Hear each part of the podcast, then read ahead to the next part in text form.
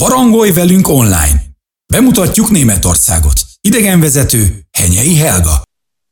Hello, rádió, hellósok! Remélem, ma is követtek minket heti barangolásunkra. Sziasztok! Ma Hannoverbe látogatunk a képzelet szárnyán, itt a Barangolj velünk utazási magazinban, ahol mindig újabb városokat, tájakat, programokat ajánlunk nektek, egy helyi gasztronómiai specialitással együtt. Ma Henyei Helga kalauzol benneteket. Előző műsorunkban kolléganőm Popon Anikó mutatta be nektek Münster és Bielefeld városát. Mesélt nektek a Westfaleni békéről, a Münsteri toronyőrről és a Kipenkel emlékműről, ami a város nevezetessége. De hallhattatok a Münsteri Picasso Művészeti Múzeumról, a Bielefeldi Dr. Okerwelt Múzeumról is, és bepillantást nyertetek a Westfáliai Lómúzeum életébe is. A műsor végén lejegyezhettétek a hely specialitását, a pikert és a püfferchen, ami egy kelt burgonyás tészta különlegesség, és elkészíthető édes és sós változatban is. De ha nem követtétek volna műsorunkat, utólag is meg tudjátok hallgatni azt honlapunkon, a radiohello.dl linken. De térjünk rá mai utazásunkra. Hagyjuk el Észak-Rajna-Vesztfália tartományát, és utazzunk tovább Hannoverbe, alsó Szászország fővárosába, a félmillió lakosú nagyvárosba, mely Németország 15 legnépesebb nagyvárosainak egyike. A város európai forgalmi csomópont, mert az észak-déli és a kelet-nyugati irányú utak itt keresztezik egymást. A város nemzetközi repülőtere a szomszédos Langenhagen településen található, a Mittelland csatornán keresztül pedig számos kikötővel csatlakozik a belvízi hálózathoz. A Hanza városként ismert Hannover 11 egyetemmel és több városi könyvtára büszkélkedhet.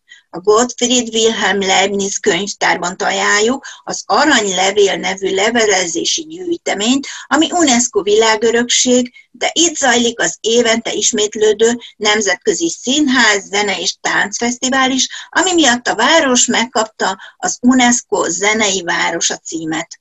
Hannover fontos üzleti helyszín és egy szuperregionális bevásárlóváros a kulturális színterét sokféle nemzetközi hírű színház és múzeum, a városképet számos nyilvános zöld terület, utcai művész és építészeti emlék jellemzi. Ideértve az északnémet úgynevezett tégla gótika stílust és annak belvárosi reprezentatív épületeit is. Erről és még sok másról fogok ma mesélni nektek, de csak egy rövid zeneszünet után. Maradjatok velünk, mert mindjárt folytatjuk, és sok érdekességet fogtok hallani Hannover városáról. Rádió Hello! A legjobb barátod! Barangolj velünk tovább Németországban! A műsorvezető Henyei Helga. A zene után folytassuk mai barangolásunkat itt a Rádió Hello csatornáján Henyei Helgával. Sziasztok! Ma Hannoverbe járunk, és ha velem tartotok, megismeritek a város történetét, nevezetességeit és különleges hangulatát. Kezdjük a város történetével.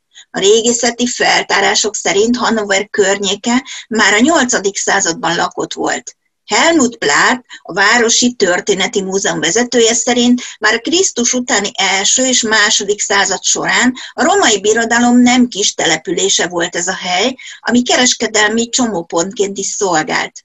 A mai Hannover környéki régió lakossága a kora középkor óta a száz törzshöz tartozott, amelyet Nagy Károly a 8. század végén erőszakkal épített be a frank birodalomba. A későbbi óvárosi terület középkori települése már a 11. században is létezett. Kezdetben csak a Georgkirche, a dél-kelet felül érkező Uferstrasse és a Leine forró kereszteződésénél elhelyezkedő Herrenhof körüli piaci település, majd 1350-től egy 8 méter magas városfal is épült, 34 toronnyal, mely hozzájárult a város védelméhez. A korábbi falak, házak és tornyok még mindig láthatóak. Ilyen a Dörnere torony, a Lótorony vagy a Lister torony.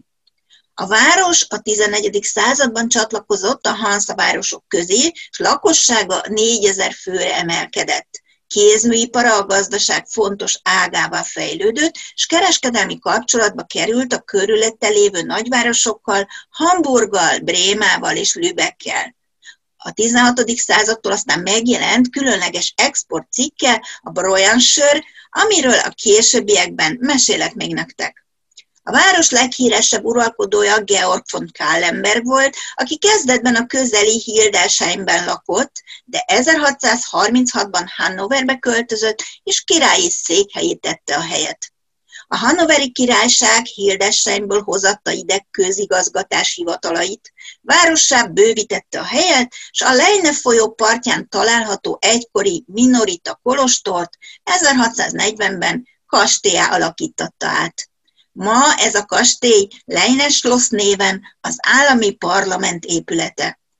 Georg von Kallenberg halála után legkisebb fia August reformokat hajtott végre bevezette az első szülöttségi jogot az utódlásban, és hosszú uralkodása után alakult meg a ma is jól ismert uralkodóház, a Hannover ház, mely 1710 és 1901 között az ismert Stuartokat követte, és sok uralkodót biztosított Európa szerte.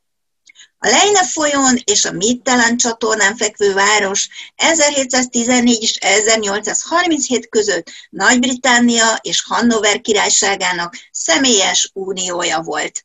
A természeti és földrajzi elhelyezkedés kedvező feltételeket kínált Hannover számára a középkori falutól a nagyvárosig történő fejlődéséhez. A 19. században a vasút megjelenésével és a Mittelland csatorna keleti-nyugati részének megépítésével a 20. században a város fontos ipari és gazdasági központtá vált. Ma Hannover 13 körzetre és 51 városrészre oszlik a Hannoveri Kalandpark, a Mászé és a Herrenhausen kertek országosan ismertek, és világszerte ritkaságnak számít az új városházán található boltíves lift.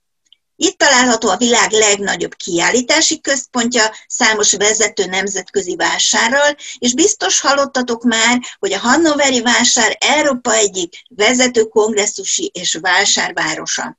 Itt élvezhetitek a világ legnagyobb lövöldözős fesztiválját, és az éves Mászé Fesztivált, ami a legnagyobb tófesztivál Németországban. Most hallgassunk is zenét, de mindjárt folytatjuk a történetet, és megnézzük Hannover szép helyeit és különleges épületeit. Ma sem alattuk sok érdekesség nélkül, sok mindenről mesélni fogok, kis gasztronómiát is hallhattok, mert Hannover nagyon híres arról, hogy rengeteg különleges étellel büszkélkedhet. Tartsatok hát velünk továbbra is! Rádió Hello! A külföldi otthonot hangja. Sziasztok! Ismét itt a Rádió Hello Barangolj velünk című műsorában Henyei Hágával. A zene után folytassuk városnézésünket Hannoverben, ebben a hangulatos Leine folyó menti Mittelán csatornán fekvő városba, ahol a csatorna kis folyami hajójárataival, Hollandiát idéző hidacskáival romantikus hangulatot kölcsönöz a helynek. Képzeletbeli sétánkat kezdjük a városközpontban, megismerve az óváros csodáit, gyönyörű házait, múzeumait, templomait, sétáló utcáit és piacait. Hannover mai óvárosa jelentősen eltér a második világháború előtti eredeti óvárostól. Belvárosának 90%-a megsemmisült a háború alatt, így rekonstruálták és átépítették a főbb nevezetességeket, például a piaci templomot, a favázas házakat, és sok új épületet is létrehoztak, melyek hasonló stílusukkal harmonikusan illeszkednek bele a régi új városképbe. A 14. században épült Márkirche, azaz a piaci templom, Hannover legrégebbi plébánia temploma. A 97 méter magas toronja rendelkező evangélikus csarnok templom a város egyik nevezetessége. A vörös téglából épült épület párkányai nyugati kapuja és falszögei homokköből készültek. Ez az északnémet téglagótika legnagyszerűbb példája. A piaci templom 11 harangból álló harangjátéka alsó Szászországban a harmadik legnagyobb. A nagy Krisztus és a béke harangja csak ünnepi napokon és különleges alkalmakkor szólal meg. A templom előtti téren áll az 1881-ben készült Mark Brunnen, azaz piaci szökőkút.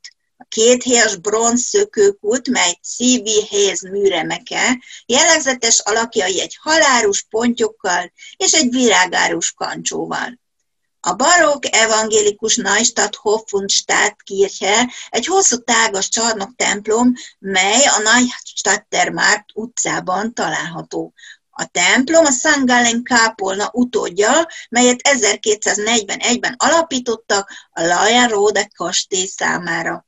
A várat és kápolnát lerombolták a Lüneburg örökösödési háborúban, de 1666-ban újjáépítették a St. Gallen kápolna törmelékeit felhasználva berendezésének helyreállítása helyett az eredeti berendezés megőrzött részeit, Krisztus alakjait, angyalokat, szenteket és allegorikus ablakokat, portrékat és síremlékeket a modern elemekkel kombinálták, és így használták fel.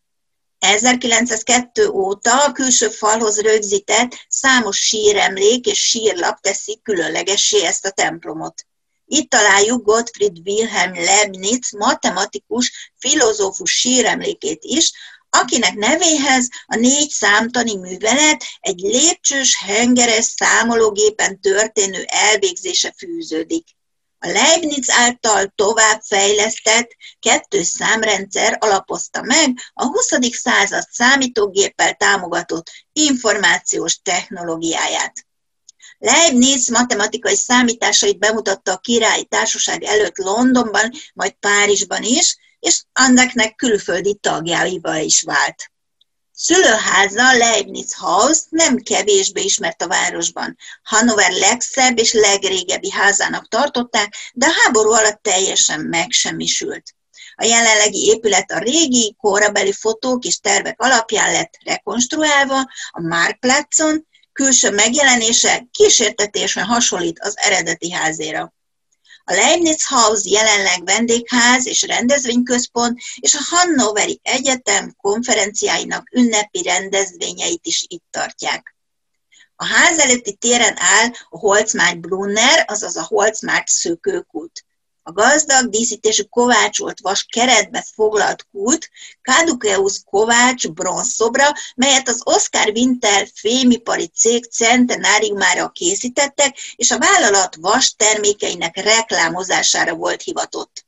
A szobor fő alakja, a Kovács, a második világháború alatt megolvadt, de 1950-ben sikerült egy másolattal helyettesíteni, ahol egy szakál nélküli fiatalabb figura lett a kút korábbi főalakja. A kovácsolt vas rácsba egy kívánság gyűrűt is beágyaztak, mely a legenda szerint természetfeletti erővel bír. Teljesíti kívánságainkat, ha a gyűrűt megforgatjuk. Ha arra jártok, próbáljátok ki. Most hallgassunk pár perc zenét, de mindjárt visszajövünk és folytatjuk. A zene után újra itt köszöntelek benneteket a Rádió Hello Barangolj velünk című műsorában, ahol ma Hannover városát mutatom be nektek.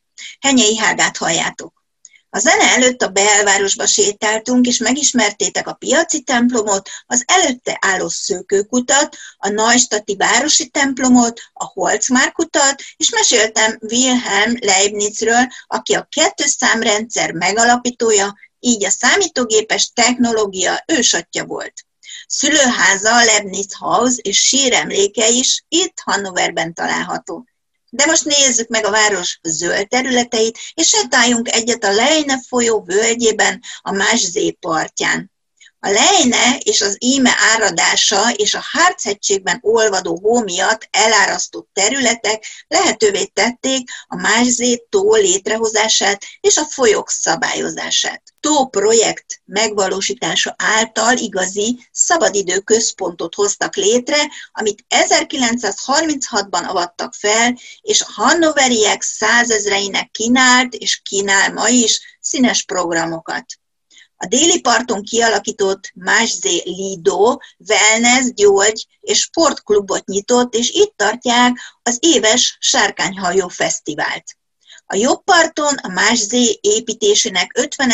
évfordulójára 1986-ban a Mászé napokra jött létre a Mászé kút, ami egy nagyobb és négy kisebb, 10-től 17 méteres magasságot is elérő szökőkutat táplál. Itt rendezik meg az évente ismétlődő, több hétig tartó és két millió látogatót vonzó Mászé Fesztivált, ami magába foglalja a zenei és kabari előadásokat, a tűzijátékot és a gasztronómiai különlegességeket. Ezek egyike mai édesség ajánlatom is, a Westpen Speise, ami egy kétrétegű fehér és sárga krémdesszert. A tej, tejszín, tojás, vanília, citrom és fehér borból készült krém nevét a Wells nemesi családról kapta. Receptjét egy hanoveri szakács találta ki, és először a Guelf uralkodóház trónjának 200. évfordulóján szolgálta fel, felhasználva a hannoveri királyság zászlajának két színét, a fehéret és a sárgát. Ezt August választófejedelem kedvenc desszertje volt ez, és azóta is alsó százország kulináris különlegességeként tartják számon. Elkészítési módját és hozzávalóit elolvashatjátok Facebook oldalunkon, a Rádió Hello Deutschland linken. De érdemes megkóstolni Hannover híres sörét, a Brojant is, amit a bevezetőben már említettem. Kord Broyan készítette Hannoverben 1526-ban.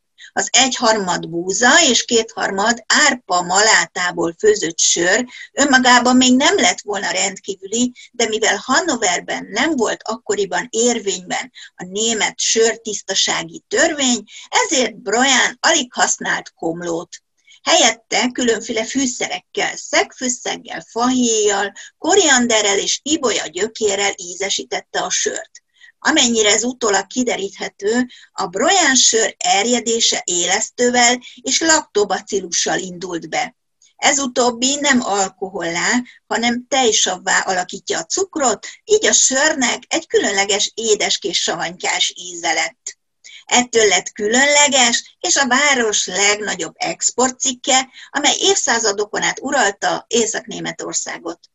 Sajnos a lágersök elterjedésével a 20. század elejére megszűnt a braján gyártása, de mostanában újra divatba jöttek a savanyú sörök, a Mászé és az Ernst August sörfőzde újra megjelentette a piacán. Így maradt a Brian Hannover legegyedibb sörtípusa. És még egy érdekesség, a savanyú sörből alakult ki egy új szokás, hogy sör és gabona együtt, vagyis a sört pálinkával kell inni, de két pohárból. Így született meg a lütleláge, és a hozzá tartozó két ujjal tartott két poharas ivásmódja. Ha arra jártok, próbáljátok ki ti is. Itt álljunk meg egy rövid zeneszünetre, de folytatjuk még pár étel specialitással, ami erre a vidékre jellemző. Maradjatok velünk, mindjárt folytatjuk. Barangolj velünk tovább Németországban. A műsorvezető Henyei Helga.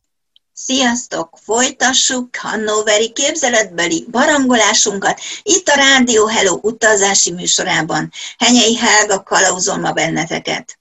A zene előtt elmerültünk a város gasztronómiájában, és talán pár érdekességet is megtudtatok a különleges savanyú erjesztett Brian sörről. Jön, jön most egy másik jellegzetes hannoveri édesség, a Kalterhund, azaz a hideg kutya elnevezésű kekszes desszert, ami a 20. század első sütés nélküli süteményei közé tartozott.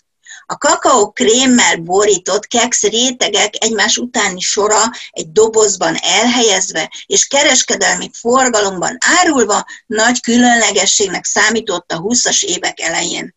Akkor készült a ma is híres Leibniz cég butterkeksze és a kekszes csokitorta receptje is, mely meghatározó szerepet töltött be a német konyhaművészet fellendülése terén de említésre méltó az 1743-ban alapított T-sziger is, mely Németország legrégebbi teaüzlete.